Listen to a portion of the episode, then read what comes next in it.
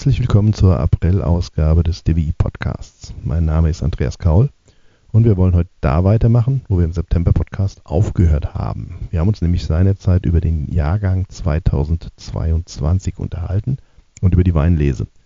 Heute schauen wir uns mal an, was aus den Trauben, die im September geerntet wurden, so geworden ist. Bevor ich gleich mit dem Winzer Georg Rumpf vom Weingut Kruger Rumpf spreche, gibt uns mein Kollege Ernst Bücher aber erstmal ein Update zum Jahrgang. Als Leiter unserer Pressestelle hat er immer einen ganz guten Überblick, was sich in Sachen Wein so tut im Lande. Hallo Ernst. Ja, hallo. Ich fasse mal kurz zusammen, was wir zum Zeitpunkt der Ernte über den Jahrgang sagen konnten. Und zwar der Jahrgang war geprägt von ja, sehr sonnigen Sommer. Es gab kaum Niederschlag bis Ende August und dadurch hatten wir einen frühen Lesestart. Und ganz ungewöhnlich, es gab kaum Reifeunterschiede zwischen den verschiedenen Anbaugebieten. Ja, es war wirklich eine ganz besondere Situation. Wir hatten jetzt in Baden bis Sachsen die gleiche Temperatur mehr oder weniger und dementsprechend konnten wir auch da gleichzeitig mit der Federweißenlese zum Beispiel beginnen. Ähm, sowas hatten wir eigentlich bisher sehr selten. Genau, normalerweise ist es ja eher so, dass die südlicheren Gebiete früher anfangen und die nördlicheren dann nachhängen etwas in der Zeit, aber das war diesmal, diesmal anders. Also, aber was ist schon normal heutzutage, ja. Anfang September kam dann der, der Regen. Du hattest damals die Vermutung aufgestellt, dass auch durch den Regen im September die Erntemenge leicht über dem Durchschnitt der vergangenen Jahre liegen könnte. Dazu können wir jetzt verlässlichere Zahlen sagen. Wie war die Erntemenge?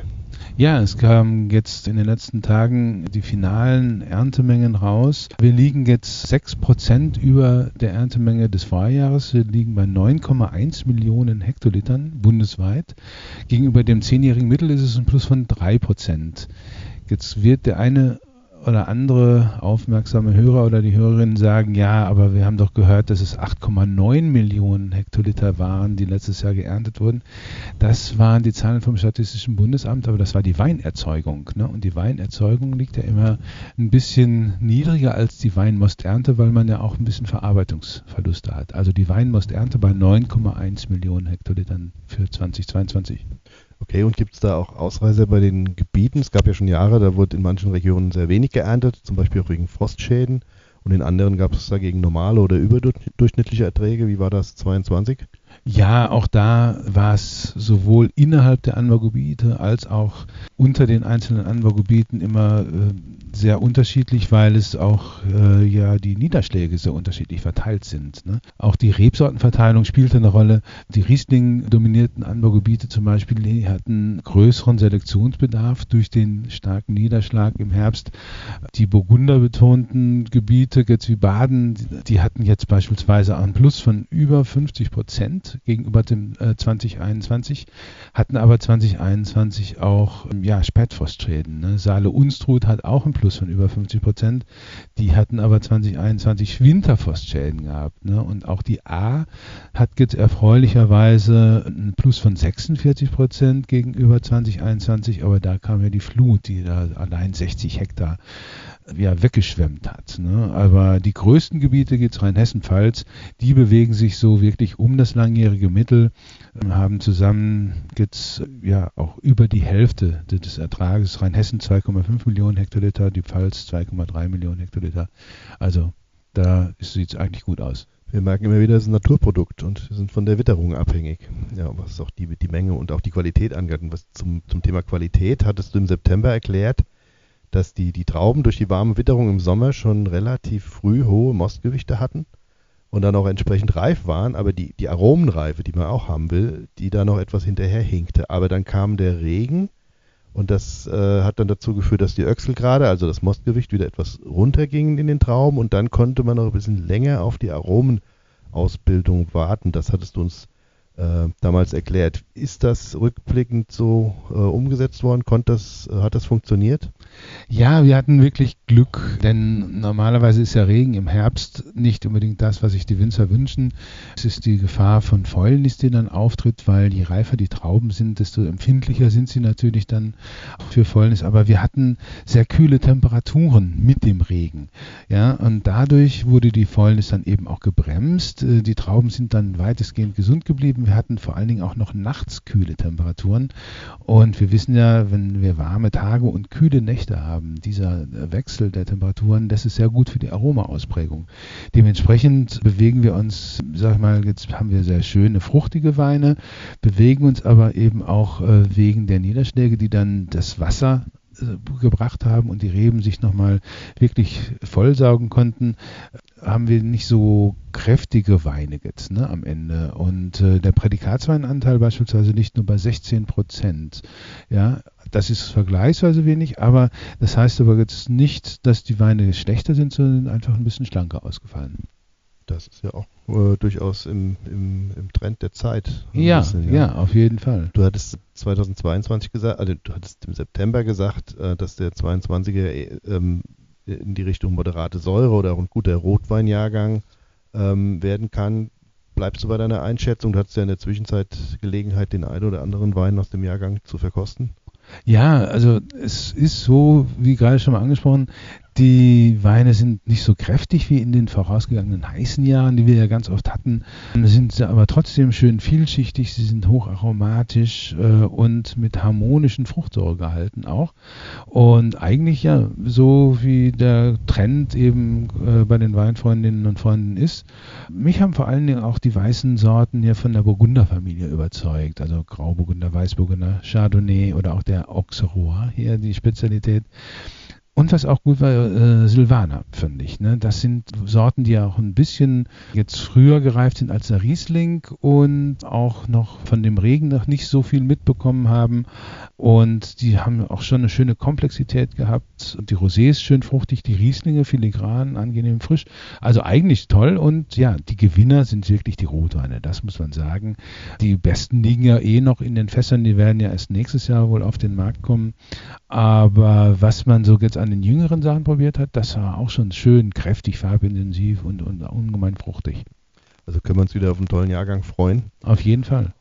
Wir haben im September auch in die Glaskugel geschaut, was edelsüße Weine angeht, die noch länger im Weinberg hängen. Hat das geklappt mit Eiswein oder mit Trockenbeeren auslesen? Ja, es waren ein paar Winzer waren durchaus erfolgreich und haben auch schöne edelsüße Beeren und Trockenbeeren auslesen äh, ernten können.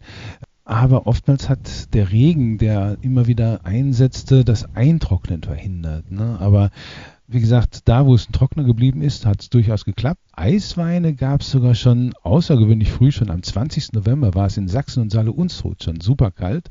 Da haben die schon Eiswein geerntet, da waren wir alle ganz völlig überrascht. Und äh, Mitte Dezember ging es dann aber auch hier im Südwesten Deutschlands weiter mit Eiswein, allen voran Franken und Württemberg, die sind da immer bei Eiswein ganz vorne dran. Aber auch weil die Trauben ja durch den äh, Regen ja jetzt schon ein bisschen mitgenommen waren, haben eigentlich nur vergleichsweise wenig Betriebe überhaupt noch Trauben für Eiswein hängen lassen. In Rheinland-Pfalz, in ganz Rheinland-Pfalz waren es nur 35 Erzeuger, die Eisweine für die Eisweinlese angemeldet haben. Das muss man jetzt mittlerweile. 2021 waren es noch 152 Erzeuger. Ne? Also man hat gesehen, die Trauben waren schon so besser sag ich mal, jetzt direkt zu ernten. Und die vielen Winzer haben wahrscheinlich gedacht, ja, lieber den Spatz in der Hand als die Dauer auf dem Dach. Ne? Genau, zumal die Ernte ja auch sehr, sehr früh war und dann die Trauben dann entsprechend länger hängen müssen, bis es richtig kalt wird. Ganz genau, ganz genau. Ja. Thema Heute ist ja der Jahrgang 2022, aber ein kurzer Ausblick auf den 23er, der ist erlaubt, denn er steht ja jetzt so ein bisschen in den Startlöchern. Wir führen das Gespräch heute am 17. April, Montag. Und ich habe den Eindruck, anders als in den vergangenen Jahren lässt der Austrieb noch ein bisschen auf sich warten, beziehungsweise startet jetzt gerade. Also das ist zumindest meine laienhafte Beobachtung bei den Reben in meinem Garten. Wie sieht es denn in den Anbaugebieten aus? Es ist in der Tat so, dass wir auf den Austrieb auf breiter Front noch ein bisschen warten müssen. Also die Knospen sind schon geschwollen und in den warmen Regionen, also im Baden-Kaiserstuhl, da ist der Austrieb auch schon so ganz, ganz im Beginn begriffen. Aber wir liegen jetzt gar nicht so weit zurück. Ja? Also das langjährige Mittel hier in Rheinhessen beispielsweise ist für den Austrieb auch erst Ende in der letzten Aprildekade. Ne? Also von daher, wir sind jetzt so in etwa auf dem Niveau von, von 2021. Ich glaube, wir haben uns einfach daran gewöhnt, dass es so früh ist. Und äh, deswegen, wenn es jetzt normal ist, dann denken wir, es ist spät. Und es ist ja auch durchaus ein Vorteil, wenn es jetzt nicht zu früh ist, denn die Gefahr der Schäden durch Spätfrost ist ja durchaus gegeben, wenn der Austrieb, Austrieb schon stattgefunden hat und es dann nochmal richtig kalt wird. Das hat man in der Vergangenheit schon immer mal wieder gehabt. Späterer Austrieb heißt ja dann aber auch, dass die Weinlese wieder etwas später stattfinden wird. Kann man da schon was sagen?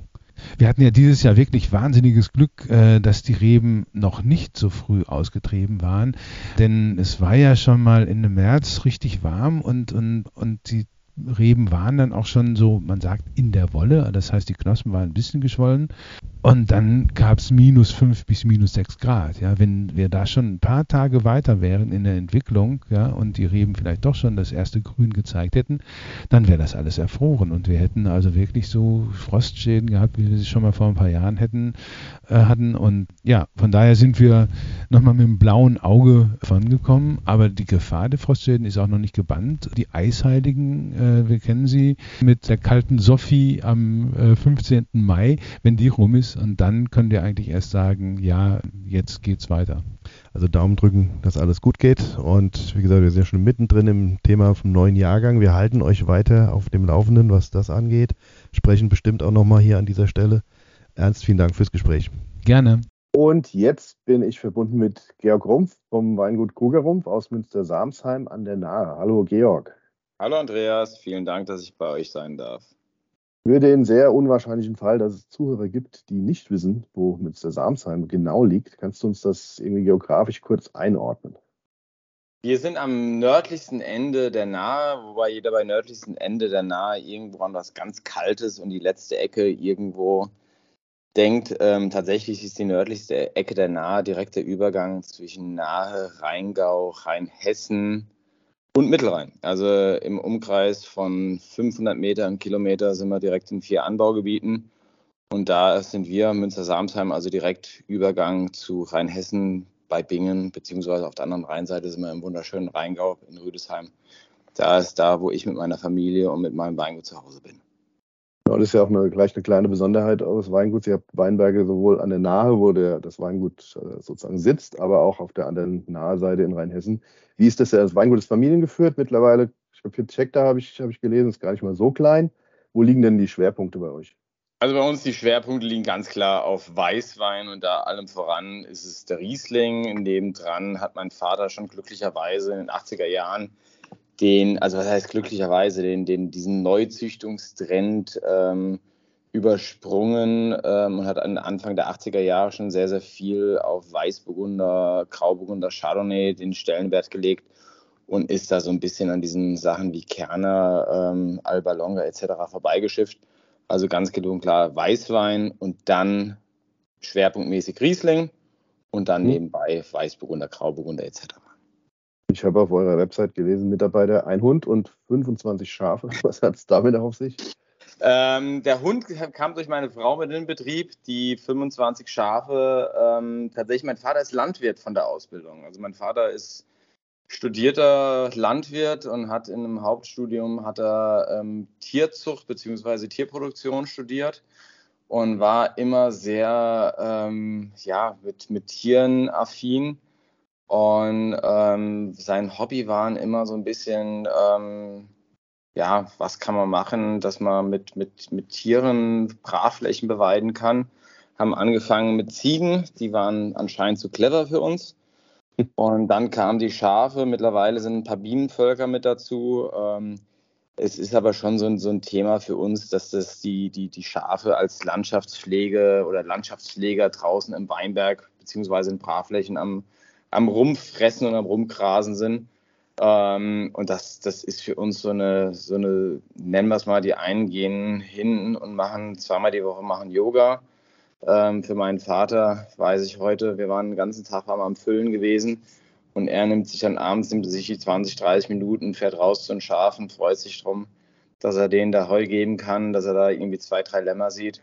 Und das ist so ein bisschen der, der Ausgleich ähm, im Betrieb. Sinnvoll, hin oder her, es ist halt einfach eine Sache, die Spaß macht. Ähm, ja, ähm, übrigens äh, muss ich dazu sagen, es ist eine sehr schöne Ecke da in der Nähe der Nahmündung, also ein lohnendes Ausflugsziel und nicht, nicht, nur wegen der leckeren Weine, die es da gibt. Ja, wir haben im Podcast, also jetzt nicht in diesem Podcast, sondern den im, im September mit Viola Albrecht aus Württemberg gesprochen. Sie hat aus der Weinlese berichtet, die zu dem Zeitpunkt ja in den letzten Zügen lag. Das heißt, wir wissen jetzt, wie die Trauben ins Weingut kommen. Und Georg, du warst bis kurz vor dem Gespräch eben auch noch am Abfüllen, also Füllung der Weine. Mich würde mal interessieren, was passiert dazwischen. Ich weiß, das ist jetzt ein sehr weites Feld, aber nimm uns mal kurz mit ins Kälterhaus und den Keller. Die Trauben, die kommen nach der Lese auf den Hof und was passiert dann? Generell ist es halt, ist es halt so ein ganz, ganz breites Feld, was man mit den Trauben danach macht. Und da gibt es ganz viele Stilrichtungen, ganz viele unterschiedliche Philosophien in den Weingütern. Es gibt die Weingüter, die möglichst wenig an den Trauben machen, beziehungsweise machen ganz, ganz, ja, nennen wir es mal, minimalistische Eingriffe von der Traube bis zum fertigen Wein. Da gibt es welche, die machen da bewusst ein bisschen mehr Tohuwabo drumherum. Ähm, was generell passiert, die Trauben im besten Fall kommen sie reif, wie letztes Jahr in den Keller rein, ähm, weitestgehend gesund, kommen auf die Presse, für mich jetzt als Weißweinbetrieb durchlaufen die, die alkoholische Gärung, ähm, werden dort dementsprechend die, die, die Werdung von Traubensaft zu fertigen Wein, das ist das, was wir im Keller begleiten, und werden dann im einfachsten Fall jetzt April, Mai werden sie abgefüllt und landen dann in der Flasche. Zwischendrin ohne Frage ganz viele kleine Schritte zwischen Filtration, zwischen permanenter Kontrolle der Weine. Ähm, das sind, ist ein so weites Feld, über das man wahrscheinlich ähm, einen Podcast mit zwei bis drei Stunden füllen könnte. Ähm, und selbst dann hat man irgendwelche Details noch nicht besprochen. Ähm, tatsächlich ist es die, die Sache, im besten Fall hat man tolle Trauben im Herbst. Ich habe ähm, den bewusst den Podcast aus dem September habe ich mir angehört ähm, mit allen Beschreibungen, die ihr drin hattet und, und wie das läuft. Ähm, im besten Fall tolle Trauben, wie es letztes Jahr im Herbst der Fall war. Die werden gepresst, ähm, vergären in aller Ruhe, vergären in, in gleichmäßigem Stadium. Dann haben sie den Dezember, den Januar, den Februar Zeit ähm, zu reifen. Und jetzt müssen sie halt, und da sage ich bewusst müssen, ähm, weil die Nachfrage im Markt ähm, da ist, was mich ja sehr, sehr freut, müssen jetzt irgendwann im April, Mai den Weg in die Flasche finden, dass sie zu unseren Konsumenten, zu unseren Kunden den Weg auf den Tisch im besten Fall oder ins Glas finden, was uns Winzern besonders viel Spaß macht. Genau, also die Gärung ist jetzt ganz, ganz grob gesagt ein halbes Jahr her. Deine 2022er, sind die jetzt schon alle fertig und im Verkauf oder beziehungsweise gefüllt? Du hast heute welche gefüllt? Nee, also das ist, ähm, wir machen da ja wie wahrscheinlich die meisten Weingüter, ähm, es gibt da eine Unterscheidung. Also die Gutswein, das heißt dieser jeden Tag Einstiegsbereich, das was in einem, in einem, im besten Fall, man macht eine Flasche Wein auf, äh, schenkt sich ins Glas ein, ähm, das ist alles jetzt in, im, im April, wir sind ja mittlerweile jetzt auch Ende April, würde ich sagen, in den, in, im Gros der Weingüter ist das fertig. Ähm, aber ganz klipp und klar, wenn du die Unterscheidung machst zwischen Einstiegswein für jeden Tag bis hin zum High-End-Premium-Wein. Ähm, die großen Gewächse, die Top-Weine des Jahrgangs, die sind noch bei mir im Betrieb, sind sie noch in den, in den Holzfässern. Ähm, bei manchen Betrieben sind sie im Edelstahl, beim nächsten Betrieb hat eine andere Philosophie, lass es im, im Beton, im, im, im wo auch immer liegen. Die Weine haben noch die Zeit und die verdienen die Zeit, dass sie einfach noch mit der Hefe eine gewisse Reifung haben. Das ist eine, eine, Philosophiefrage der Betriebe. Ich denke jetzt, dass zu dem Zeitpunkt, jetzt wenn es draußen wärmer wird, wir haben jetzt langsam die ersten warmen Tage, das sind die, die Gutsweine, die jetzt einfach Spaß machen sollen, allen voran die, die Rosés, die frischen, feinen, eleganten Rieslinge, Burgunder. Die finden jetzt langsam den Weg in die, in die Flasche zu den Konsumenten.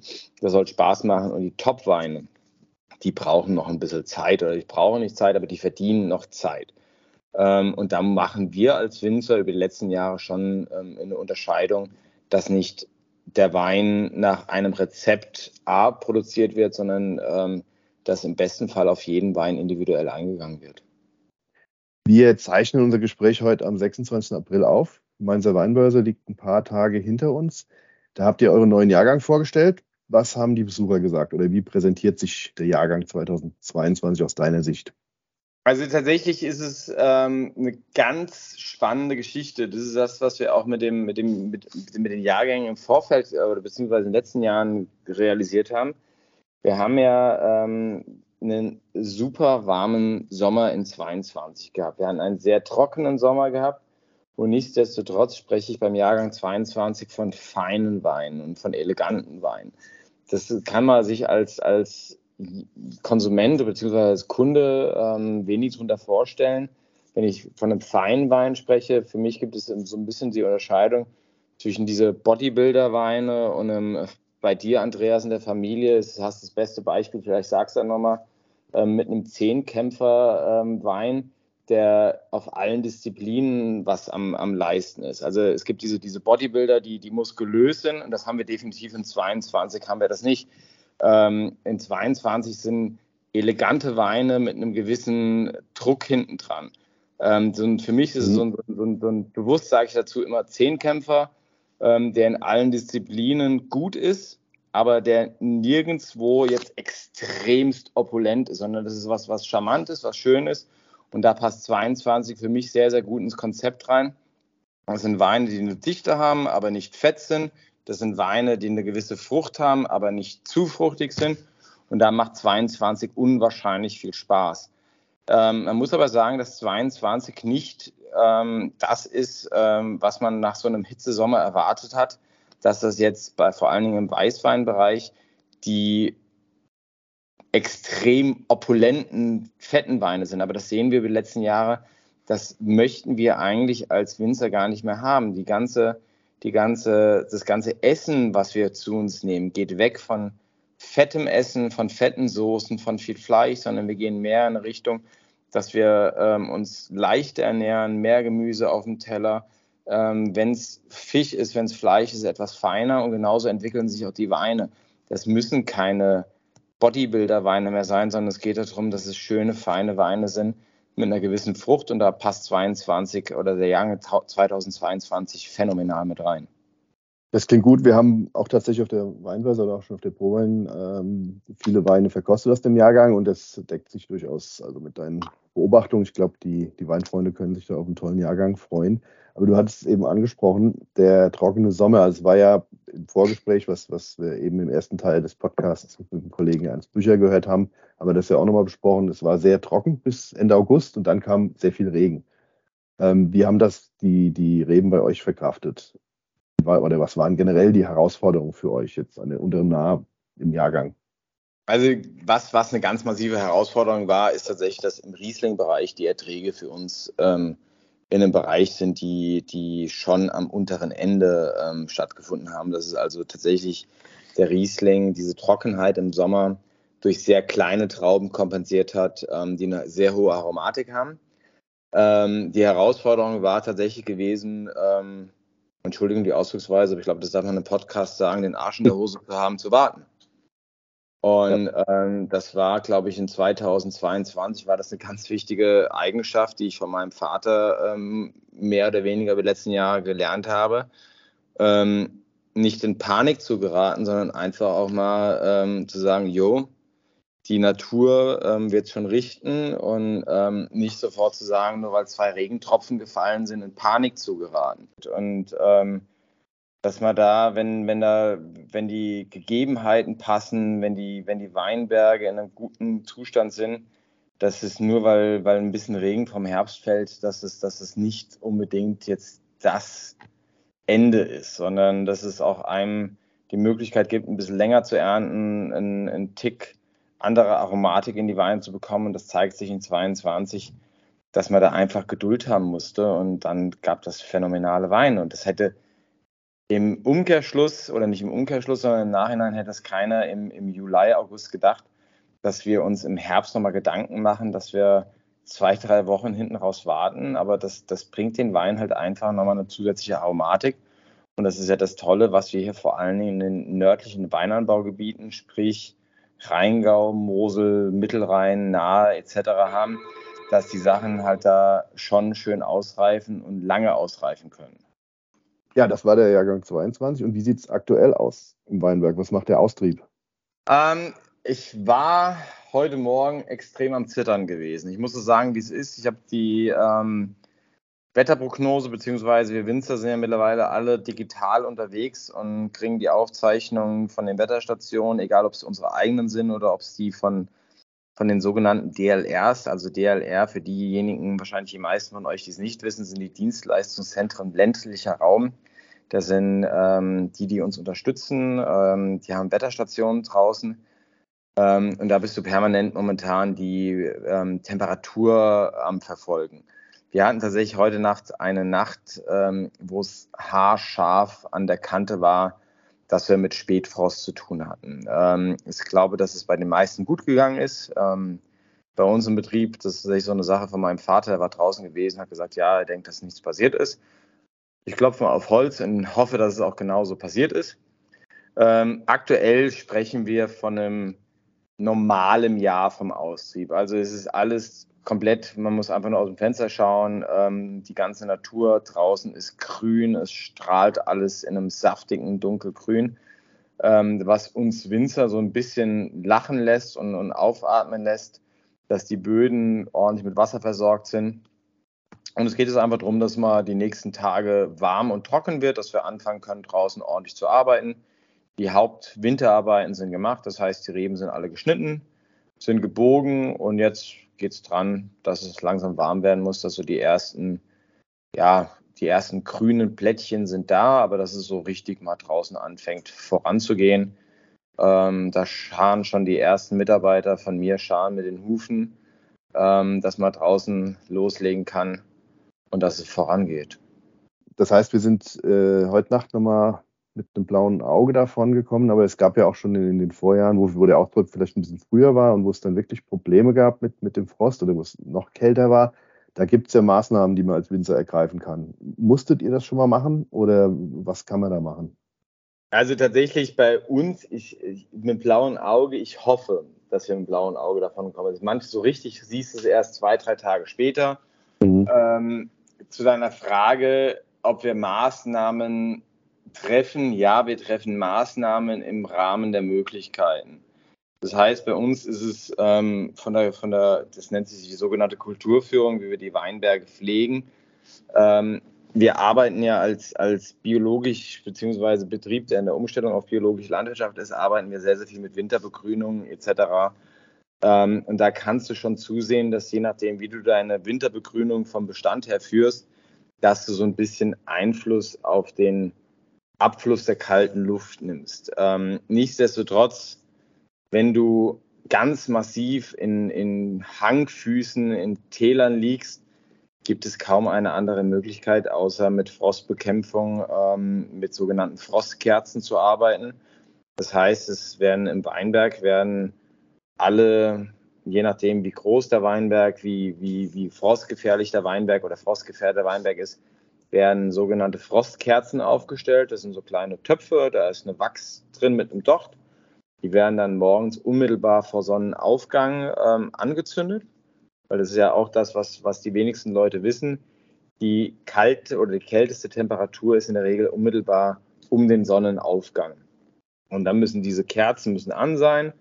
Die strahlen dann eine gewisse Wärme an, dass man ab, dass man genau, wenn es geht, über minus 1 beziehungsweise um den, um den Frostpunkt beziehungsweise Gefrierpunkt rum ist. Ähm, das ist eine Heidenarbeit. Ähm, es ist jede Menge Geld, was es kostet. Man versucht das natürlich zu vermeiden. Ähm, machen wir bei uns im Betrieb eigentlich nicht. Wir haben die Kerzen immer so auf, als, als Reserve im Betrieb drin stehen. Ähm, ich hatte bis jetzt immer das Gefühl für uns im Betrieb, dass egal, wenn ich sie eingesetzt hätte oder wo ich sie eingesetzt hätte, dass es immer am falschen Punkt war. Das ist bei uns immer so das Thema. Es gibt wirklich Möglichkeiten, da was zu machen mit diesen Frostkerzen. Ähm, klassisch, muss man ganz ehrlich sagen, war das früher hier an der Nahe. Da gab es das ähm, Weingut, was zum Staat gehört hat, beziehungsweise war die ehemalige Gutsverwaltung Niederhausen Schloss Böckelheim. Die haben mit Frostberegnung gearbeitet. Das machen sie in Südtirol auch viel, beziehungsweise meines Wissens auch unten am Bodensee, wenn es Richtung Apfelplantagen geht. Man kann mit ähm, Wasser, kann man einen mehr oder weniger einen Schutzfilm auf die austreibenden, ähm, ja, wie nennt man, also auf, auf, auf die Knospen. austreibenden Blättern Knospen legen. Das da ist dann wie eine kleine Eisschicht drauf. Und diese Eisschicht schützt davor, dass die, beziehungsweise dann geht es dann, das ist jetzt, geht in die Physik, man kann es erklären, aber das dauert zu lang, dass wir die Verdunstungskälte ähm, sind mehr oder weniger die kleinen Knospen oder die grünen Blätter sind vor dem Frost geschützt. Da wird dann so ein ganz kleiner Eisfilm drüber gelegt, ähm, ist aber eigentlich die letzten Jahre mehr und mehr in Vergessenheit geraten. Oder nicht Vergessenheit, sondern war unrelevant. Ähm, Klimawandel sei Dank werden das Sachen sein, mit denen wir uns leider wieder mehr und mehr beschäftigen müssen. Ja, Weil der Austrieb also, immer weiter nach vorne rutscht und durch den früheren Austrieb ist die Gefahr für Frühjahrsfröste wird umso größer. Also auch wieder, ich hatte es in dem, in dem, Gespräch mit Ernst Bücher eben schon mal gesagt, es ist ein Naturprodukt du musst mit der Natur äh, leben und umgehen und mit den Widrigkeiten und dafür haben wir aber auch jedes Jahr einen neuen Jahrgang, der seine eigenen, seinen eigenen Charakter hat. Ich drücke die Daumen, dass das Wetter äh, jetzt auch in den nächsten Tagen hält und dass es äh, heute Nacht gut gegangen ist bei euch und äh, dass dann auch der Sommer wunschgemäß verläuft, vielleicht nicht ganz so trocken wie im letzten Jahr. Und dann können wir uns auch irgendwann wieder auf leckere Weine aus dem Jahrgang 2023 freuen. Georg, ich danke dir, dass du die Zeit genommen hast zwischen Mainzer Weinbörse und Apfeltermin hier fürs Gespräch. Sehr, sehr gerne. Vielen Dank. Das und tatsächlich mit den, mit den leckeren Weinen, ähm, das ist so eine Kunst der Winzer, dass sie das sich auf die Klimaverhältnisse sehr, sehr gut anpassen und sehr, sehr gut einlassen. Und es gibt tatsächlich in den letzten Jahren, glaube ich, wenig Jahrgänge oder keine Jahrgänge, wo die Weine ähm, ja schlecht waren, sondern das ist einfach sind bewusst Jahrgangsunterschiede und das macht halt wahnsinnig viel Spaß, damit auch zu leben. Und das macht ja auch so, dass das Produkt Wein auch zu einem Teil aus, dass das kein, kein Produkt ist, was jedes Jahr exakt gleich ist. Also, danke und mach's gut. Bis zum nächsten Mal. Vielen Dank, Andreas. Tschüss. Das war unser Podcast zum neuen Jahrgang. Im Mai hören wir uns dann wieder mit interessanten Einblicken bei einem der größten Gastronomen des Landes. Mehr wird aber noch nicht verraten. Und hier noch zwei Hinweise in eigener Sache. Am 4. Mai findet unser nächstes Online-Seminar statt. Die Teilnahme ist wie immer kostenlos. Thema dann sind die aromatischen Rebsorten, also Sauvignon Blanc, Scheurebe, Gewürztraminer und Co. Moderator dann Dennis Dume und Infos zur Anmeldung, wie gesagt, kostenlos die Teilnahme, gibt es unter www.deutscheweine.de und dann Schrägstrich WEW steht für Weinentdeckerwissen.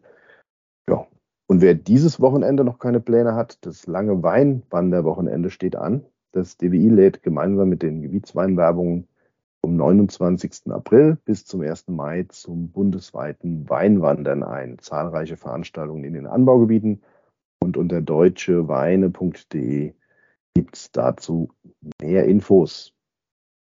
Vielen Dank fürs Zuhören. Bis zum nächsten Mal.